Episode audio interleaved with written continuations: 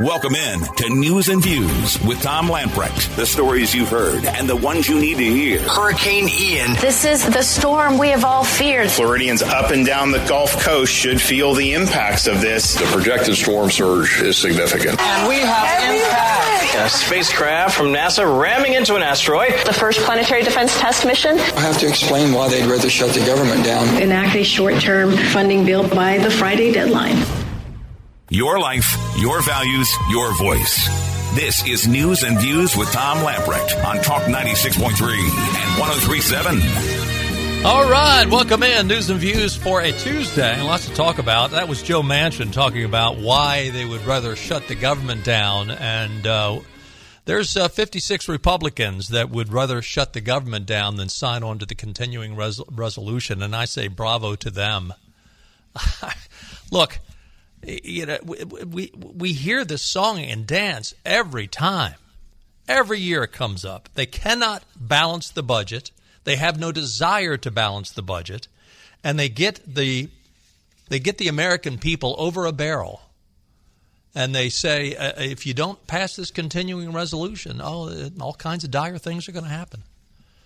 Every every time they, if, if if there is a government shutdown, it ends up being a vacation for all the federal workers.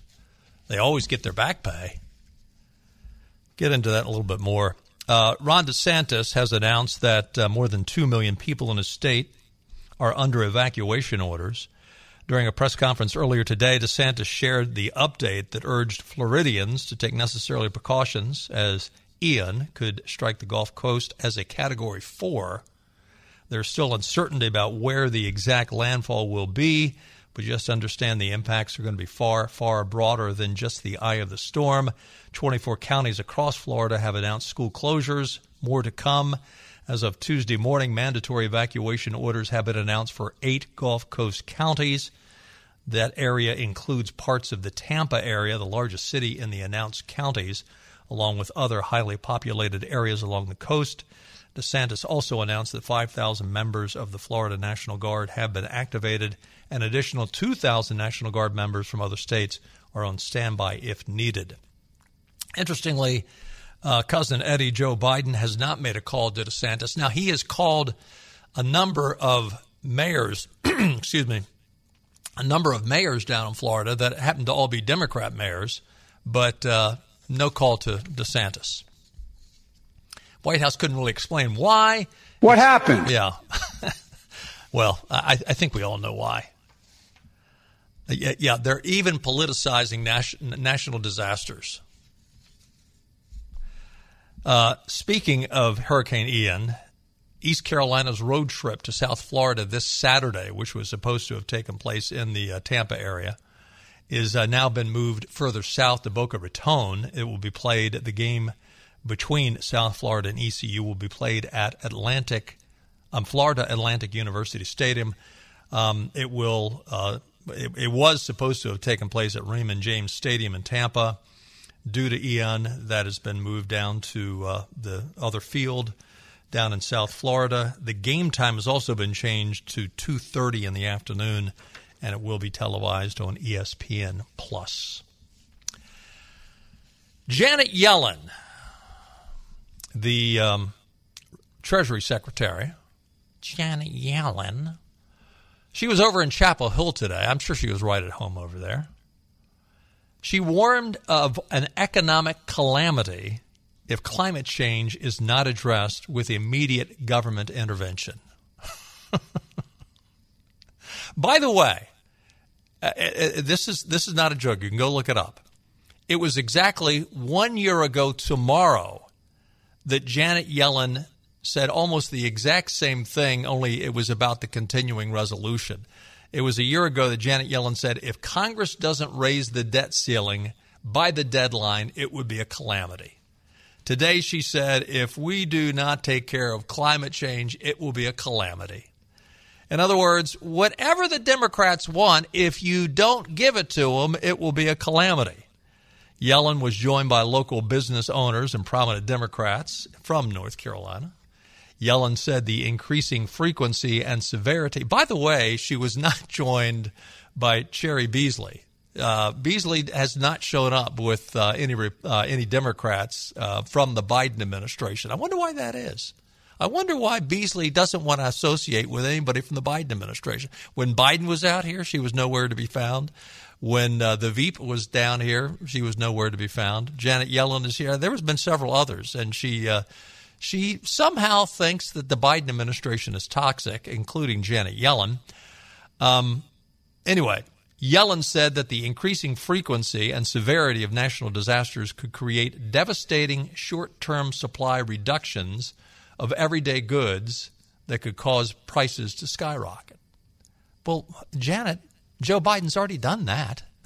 I mean, we, we don't need climate change to do that. Joe's already taken care of that. Supply chain disruptions, like those experienced on a global scale during COVID-19 pandemic, could soon become commonplace, she said during the visit to Cypress Creek Renewables, the solar farm in Chapel Hill. And Joe, Joe's done that too. I mean, Joe's had prices skyrocket, and he's had the supply chain screwed up. So, I mean, we, you know, Joe's taking care of all that. Here in North Carolina, you remember well the devastating toll of Hurricane Florence, she said. That disaster killed 22 Americans. It led to 24 billion in damage and left a million North Carolinians without power, Yellen said. As North Carolina is gearing up for several tight races in November, Yellen pitched the benefits of Democrats' new climate, health, and tax law, the so-called Reduction Act. At least she's honest about that. At least she didn't call it an Inflation Reduction Act. At least she called it a climate bill that will spend 375 billion over the next decade on climate-related investments. So this is Obama 2.0. Do you remember Solyndra? Do you remember how we it, we would have been better off if we had taken that eight billion dollars and just gotten everybody together and say, hey, you know what? We're going to have a bonfire, but it's all we're going to burn money. We're going to burn eight billion dollars. We're going to televise it. We probably, you know, we would have had more economic uh, bolstering if we had done that than given it to Solyndra. And the same thing is going to happen again here. Uh, by the way, are there people out there that are still eating up this slop? I mean, I'm, I'm not talking about the people that are benefiting from this. I mean, I understand that the the oligarchs are out there. You know, they're lining their pockets just the same way they do in Russia, the same way they do in China. They're making all kinds of bucks off this. But I mean, the average voter out there, are they buying this slop? Combined with last year's infrastructure law, the investments total more than 430 billion. The money will be spent on everything from providing tax credits to purchasers of qualifying electric vehicles to constructing clean manufacturing facilities. Yellen said spending will be particularly impactful in non coastal communities that have suffered from the disinvestment. what does that mean? These liberals love word salads, don't they? Non coastal communities that have suffered from disinvestment. Some North Carolinians who lost their homes in Florence in 2018 and Hurricane Matthew in 2016 are still waiting on repairs or permanent housing accommodations, due in large part to supply and labor shortages brought by brought on by the pandemic, according to the state's disaster recovery agency. And yeah, that's what they say. We just talked about this last week. No, it is not what they say. Listen, South Carolina, just one state to our south, I mean, they are eons ahead of North Carolina in replacing homes that have been damaged. We talked about this last week. I mean, they're they're pretty much right where they should be at this point. North Carolina is nowhere close. I mean, we are years behind. We're years behind where we should be. We're years behind South Carolina. So it's not a labor shortage. It's not a supply shortage. It is a competence shortage in the Cooper administration. Again, Yellen is the third uh, Biden. What, what do we call them? a, a Biden yuppie to come to North Carolina in recent weeks. Do they think they're actually helping the cause? I mean, you know they're down here because they look at North Carolina as a bellwether state, and yet the person running as a Democrat for the U.S. Senate doesn't want to be seen with any of them. The Republican National Committee called Yellen's trip to North Carolina ironic, accusing her of touting so called solutions to economic problems that she and Biden created. Bingo! But isn't that always the way? Isn't that always the way? The, the libs come in, they create these disasters, and then they say, well, we're here to help you. We're the government and we're going to solve the problem. Don't you worry. Yellen, for her part, said the persistent, frequent shocks caused by climate change will put greater strains on the national budget if unaddressed. State and local governments may increasingly be forced to devote scarce resources to disaster mitigation, potentially at the expense of investments in areas like education and worker training, she said. You know why? You know why there will be th- these scarce resources? Because people like Joe Biden are wasting the resources. People like Jan- Janet Yellen are wasting the resources. I mean, it's the truth. When the Republicans finally got control of the state legislature, and when Pat McCrory was governor, one of the first things they had to do was go in and replenish the rainy day fund. Why? because Governor Dumpling and the Democrats spent it all. It was all gone. There was nothing there. They spent it all. In fact, they not only spent all the rainy day fund, but they went in there and and, and borrowed up to the hilt for the unemployment fund to the point where those of us who owns our owned our own business for several years there, our unemployment insurance went through the roof until it was all paid back to the federal government. And, you know, again, it's like good parent, bad parent. So the Republicans get in there and they have to inflict some pain on the businesses. Why? Not because they wanted to, but they had to make things right for the irresponsible Democrats. And the same thing is happening on the federal level. I mean, right now, if there was a disaster, what would we do? Because we have no strategic oil reserves left. Joe Biden is depleting them all. Why? To make himself, make his political self look better trying to raise his stature in Americans' eyes by lowering the gas price, which it didn't do much to lower it. It lowered it just a tad.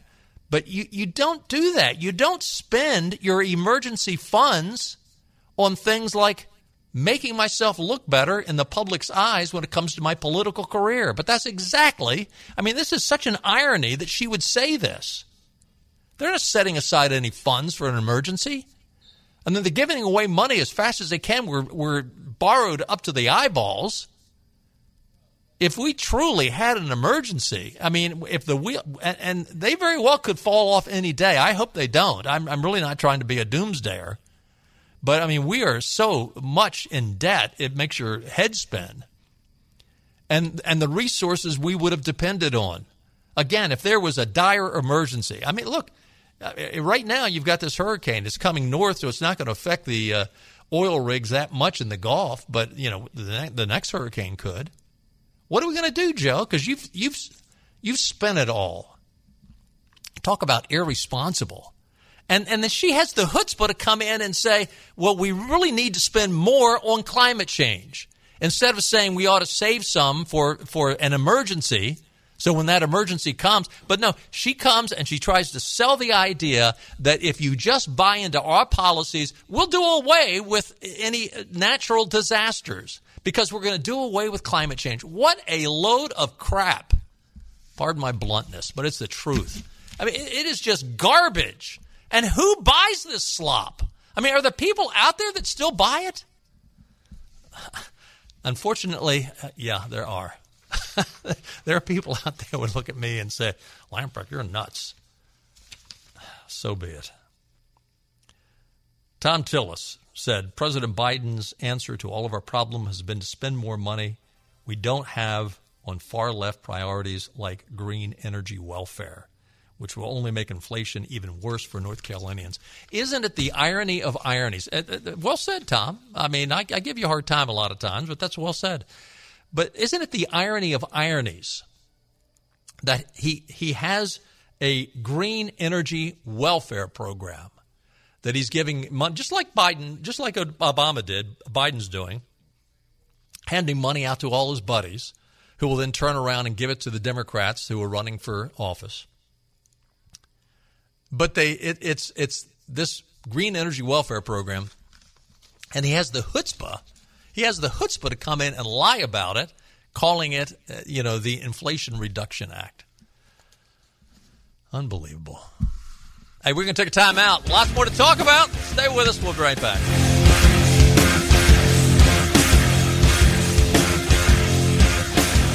Let's go, Brandon. Let's go, Brandon! When we're not covering Brandon's heroics. This, uh, Brandon, he, what does he play? Well, Mr. President, they're not, um. Folks, let's hear it for Brandon. What a job he's doing. Let's go, Brandon. Now back to news and Let's news go. on 96.3 and 103.7. Welcome back in September 27th, 2022. 58 years ago, the Warren Commission was releasing their uh, findings that uh, it concluded that there was no conspiracy in the JFK assassination. Lee Harvey Oswald acted alone. That settled things, right? There's no controversy since then. yeah, that hardly settled it at all. It is National Chocolate Milk Day. I'll drink to that. Taking a look at your weather forecast, partly cloudy skies will give way to cloudy skies late. A low of 50 degrees tonight. It's going to cool down. Tomorrow, a uh, mostly cloudy day with a high of 73. Cloudy tomorrow night with a low of 54. And then uh, Ian starts to uh, show up on Thursday, a 40% chance of rain. As we get later in the week, that chance of rain jumps up to about 80% on Friday, 94%. Who comes up with 94%? On Saturday and about 80% on Sunday. So uh, get ready for some wet weather all the way through next Monday. So uh, if uh, if the ponds are empty, they'll be full come uh, next week. Weather brought to you by our friends at the Ironwood Golf and Country Club. Whether you're looking to spend your fall courtside or greenside, Ironwood Golf and Country Club offers a variety of memberships tailored to fit your lifestyle with no initiation fee required. And listen, if you're going to head down to the beach this fall, pack your clubs because Ironwood members receive reciprocal golf and dining privileges at the Beaufort Club in Beaufort and Compass Point Golf Club and Magnolia Greens located near Wilmington. For more information, contact Membership Director Jenna Doyle. Her number is 252 752 4653. Join in the fun at Ironwood today. And uh, the fall, well, this weekend's not going to be ideal, but the fall overall is ideal for golf. So if you're a golfer, call up uh, Jenna. She'll take care of you. The first lawsuit is in. The Washington Examiner is reporting that uh, Biden's plan to forgive literally hundreds of billions of dollars, anywhere from 400 billion to 600 billion, depending on what your mood you're in. Um, they have received their first lawsuit. It's from the Pacific Legal Foundation. It's a libertarian group. And uh, they actually found an individual by the name of Frank Garrison. He's an employee of the Pacific Legal Foundation. He lives in Indiana, which is one of six states that uh, tax this kind of cancellation. So, uh, in, in, essence, he's going to owe $1,000 over this lawsuit or over this uh, forgiveness. And uh, so, in, in a, he, he does have the right to say this is going to harm me. Uh, beyond the Pacific Legal Foundation's lawsuit on behalf of Frank Garrison, there are others that are getting ready to uh, hit the fan as well. And the the biggest issue, and one of the issues that the Frank Garrison lawsuit is going to bring up, is the fact that Joe Biden just does not have the legal standing to do this. I mean, this is by far the most expensive executive order in the history of executive orders. And he has no right, he has no authority to uh, forgive this. I mean, basically, he's he's done this via a, a press release saying, I'm doing it. And we're all supposed to fall in line and say, Isn't this wonderful? Interesting story out related to a new book that's coming out. The name of the book, which is coming out on October the 18th, is Unchecked The Untold Story Behind Congress's Botched Impeachments of Donald Trump. It's co authored by Rachel Bade of Politico and uh, from the Washington Post, Karoun Demirjian. And uh, what's interesting about this book is it basically goes into great detail pitting Jerry Nadler against Adam Schiff and House Speaker Nancy Pelosi. In October of 2019, Natalie took Nadler, I should say, not Natalie, Nadler, took issue with how Schiff was tapped by Pelosi to lead the impeachment efforts. and he, he felt like he was getting the short end of the stick. Worried about the situation and the likelihood that his Judiciary Committee would not be able to cross examine witnesses as the committee had done traditionally, Nadler confronted Schiff about the planned process and, according to the book, said it's unfair, it's unprecedented, and it's unconstitutional. And by the way, throughout this book, uh, you know, and again, we're assuming this book is accurate, or at least close to being accurate. Um, he, he constantly comes back to the theme is what you are doing here is unconstitutional. And again, this is Jerry Nadler, the Democrat from New York. To which Schiff responded, I don't appreciate your tone. I worry you're putting us in a box for our investigation.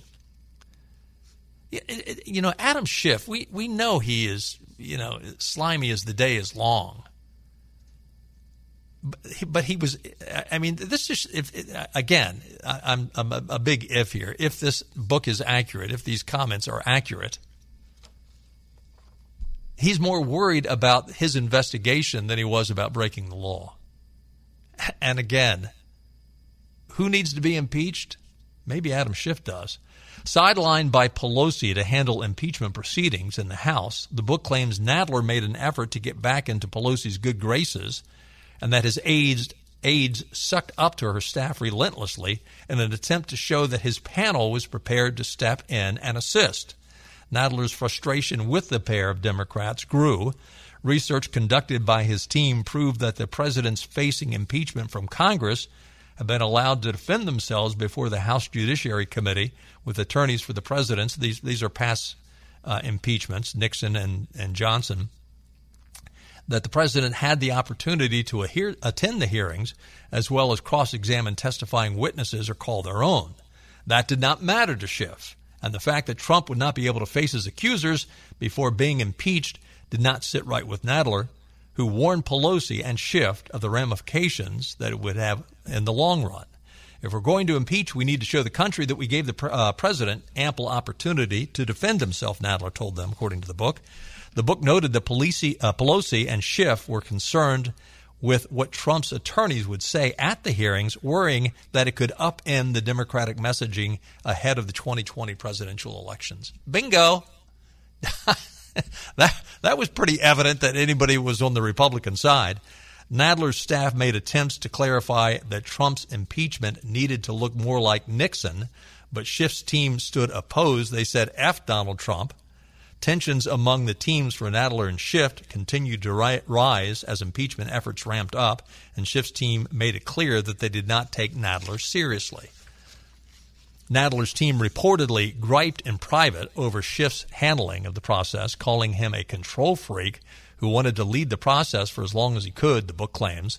The book says tensions among both teams reached a breaking point when Schiff sent Nadler a draft of the resolution laying out the rules for impeachment, which ignored his concerns about due process for the president. These lawless House Permanent Select Committee intelligent bees rhymes with witches. One judiciary said. Another claimed it's dumb, it's illegal. Nadler and Schiff met once more about the resolution, with their disagreement growing deeper as Nadler amplified his concerns about Schiff's plans to handle things, the authors claim. They're going to argue we don't have the due process for Trump. Why make this argument real? Nadler asked Schiff. I write my rules of my committee, not you, Nadler added. I resent you telling me how to run my committee. I don't really care about your resentment, Schiff, Schiff quipped. Neither the Speaker nor I agree with you. Pelosi's involvement in the matter, as highlighted in the book, was one of the making of the impeachment against Donald Trump a national security issue. Quote, we need to make this case more strongly that it is a national security issue, Pelosi told her team, according to the book. 80% plus say it's not okay for the president to ask for foreign assistance in an election, despite Trump asserting that he can do it. I just think we need to make this case to rural voters, evangelicals, and Republicans. I got news for you, Nancy. They ain't no evangelicals and rural voters and Republicans that are going to believe you as far as the day is long. Regarding the GOP's outspoken criticism that Trump was not being treated fairly during the impeachment process, the book says Pelosi urged her team not to acknowledge their claims Let's not give them any attention, she said, according to the book. In addition, Pelosi claimed Democrats are giving Trump more rights than the Democrats had under the Clinton impeachment. I don't think so. But you know, this is this is so typical of the, these left wing radicals, and they have they have the the chutzpah to, to look at MAGA Republicans and saying they're destroying our democracy. That's exactly what they are doing. It is interesting how when they do these kind of things, they deflect all the accusations upon their political opponents. Everything that they claim that the Republicans are doing, they are doing. And the rule of law be damned, we're just going to go ahead and do what we please and uh, better get out of our way. It's just that I simple. I will do anything. And You will. And so will Adam Schiff. What a pair. What a pair. Hey, we're going to take another time out. When we come back, we're going to be joined by uh, someone who's running for the North Carolina State Senate. Karen Kozel will be with us. Stay with us. We'll be right back.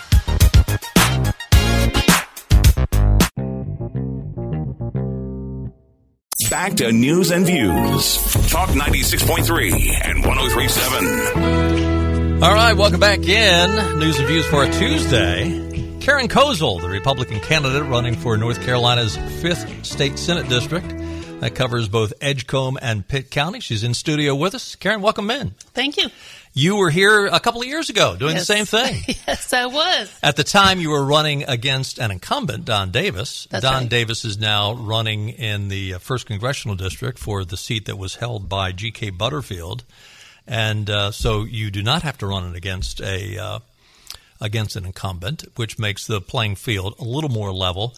I would say too that uh, while a Republican running in eastern North Carolina, unless it's really well suited for a Republican, it's an uphill challenge. But I would also say that with everything that's going on in the country and in the state right now, it probably is a good time to be running as a Republican. I would agree with that.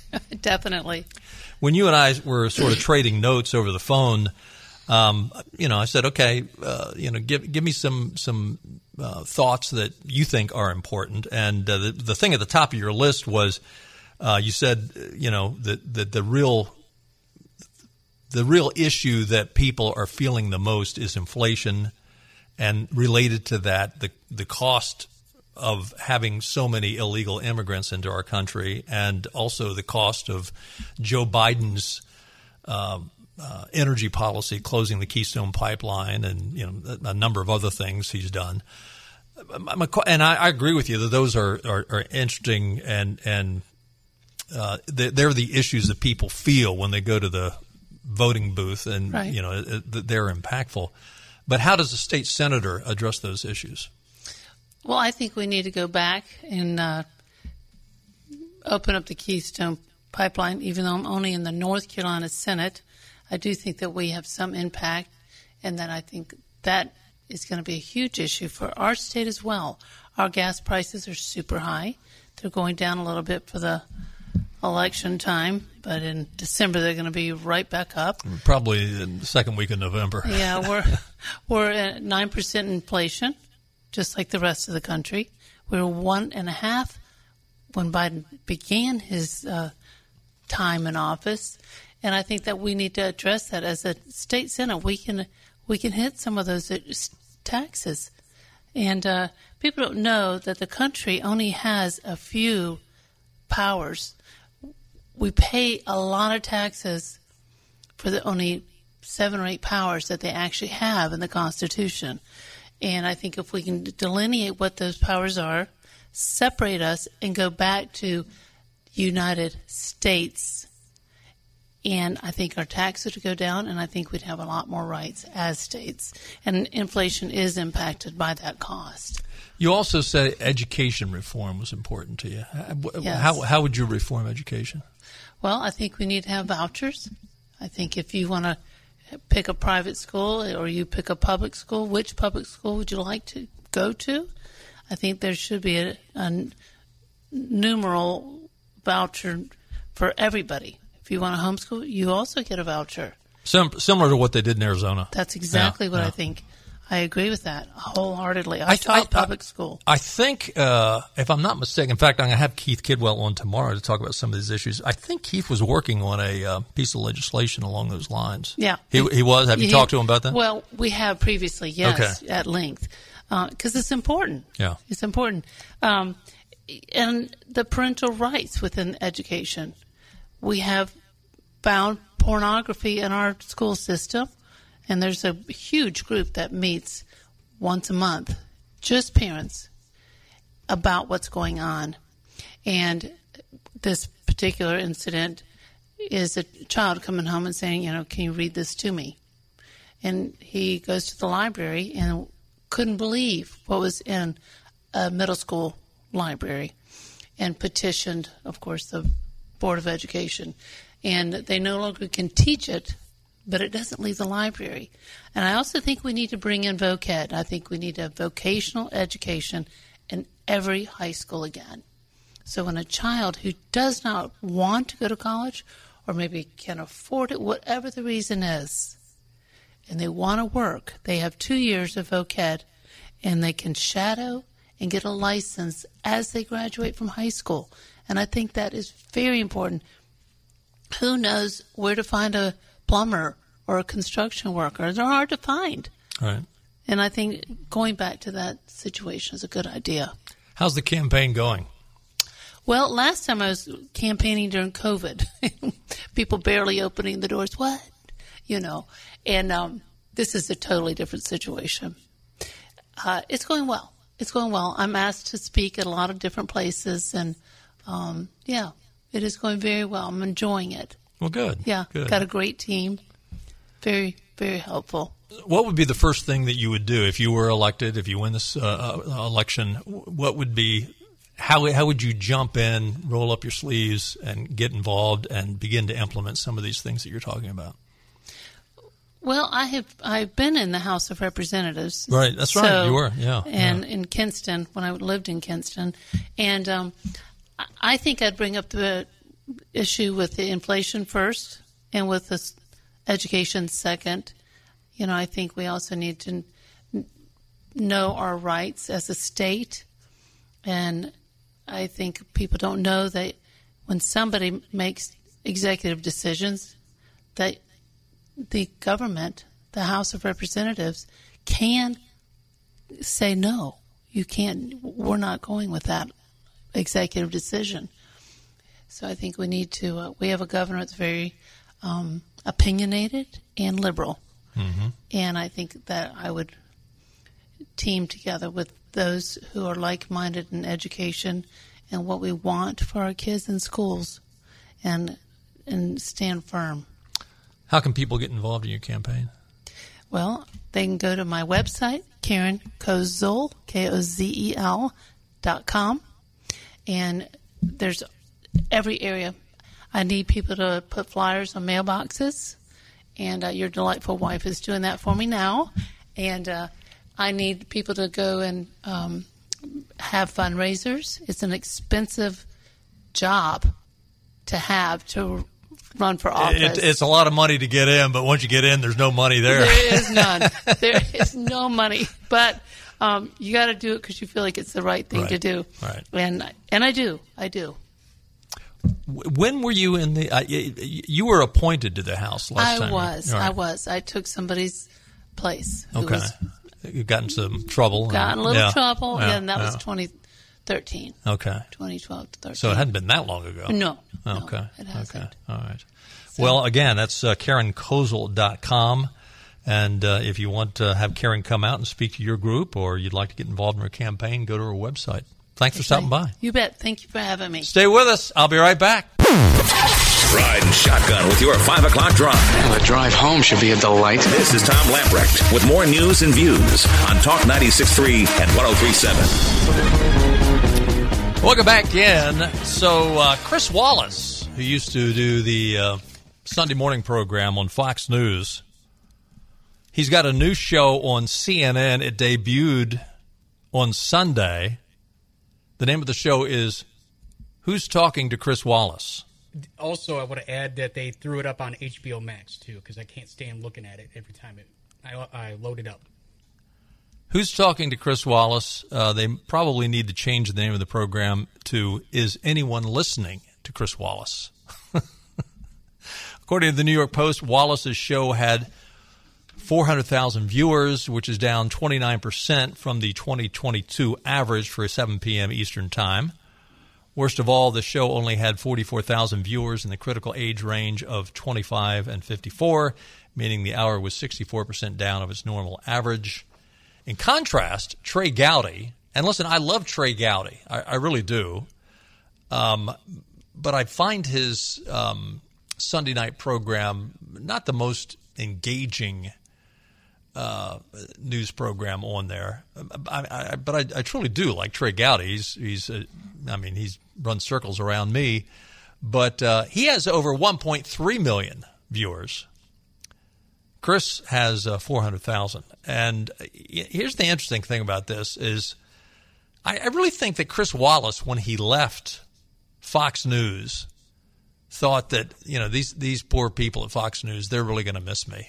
You know, I've been keeping them afloat all this time.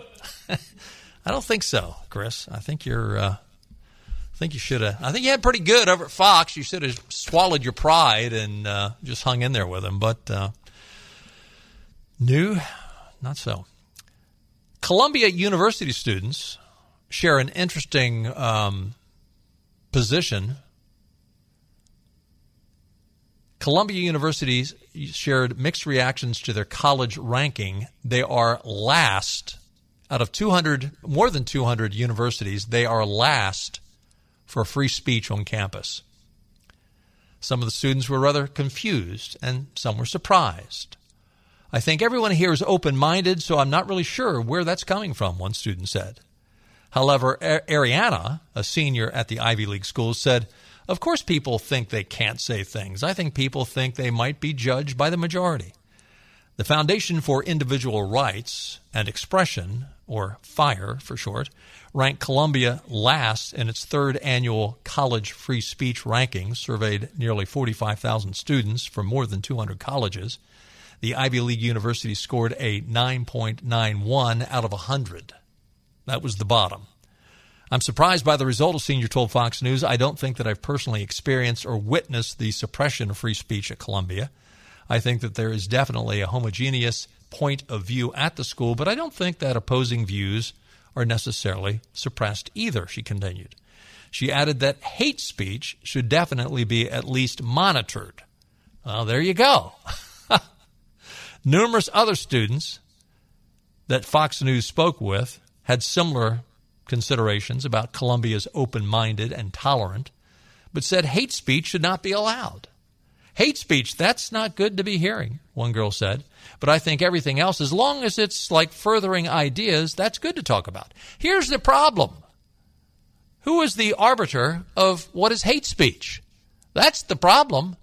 I mean, what I think is hate speech, I mean, if so if you got up there and you shared the biblical definition of what a marriage ought to be, according to the scriptures, would that be hate speech?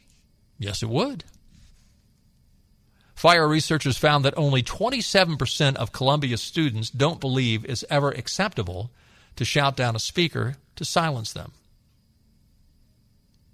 Only 27%, which means 73% of Columbia students think it is fine to shout down a speaker.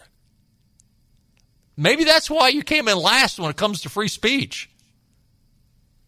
The fire studies found that 63% of surveyed students reported feeling worried or damaging their reputation based on someone else misunderstanding them.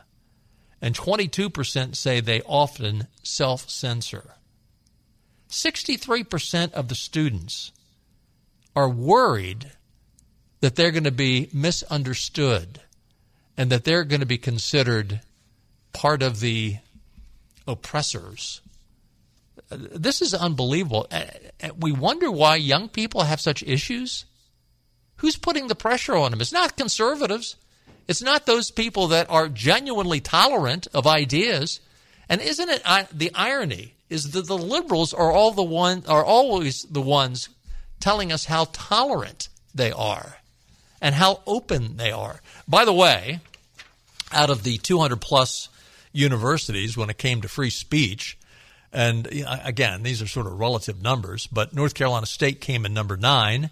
UNC Charlotte came in number 13. UNC Chapel Hill, I'm floored at this, came in 26, which means, boy, that when you get down to the 200 level, it really must be bad. Duke came in at 109. Wake Forest came in at 131. ECU was not a part of the survey. So uh, there you go. Gavin Newsom has been very vocal about his pro abortion stance, undermining states that place restrictions on abortions. And of course, he's out there bragging, come to, you know, come to California and uh, we, we are your abortion vacation destination. You want to get an abortion, and we'll come on to California and we'll take care of it. There's a new bill out that he has considered signing. It's AB 2223. It will change a California law in a way that radically undermines protections for newborns and if signed, it will allow infanticide. It was introduced by a Assembly member Buffy Wicks, and basically it will make it perfectly legal for any reason to allow a newborn baby just to be ignored up to 28 days, and if it dies, nobody's responsible. There's no penalty if this bill is passed. This is in the state of California and he wonders why everyone is leaving. Now, remember um, Ralph Northam up in, in Virginia, at least he said if a baby is born, it would be up to the doctor and the mother to decide if the baby lives. Now, that's bad enough. Newsom is now going to sign this bill, AB 2223, that just says, hey, you know what? If you tire of the baby, just leave it alone, let it die, no questions asked. Look it up, folks. I know it sounds unbelievable it is that is happening here in the United States. Pray for our country. We need it. We'll see you tomorrow. Bye bye, everybody. All right, all right, all right.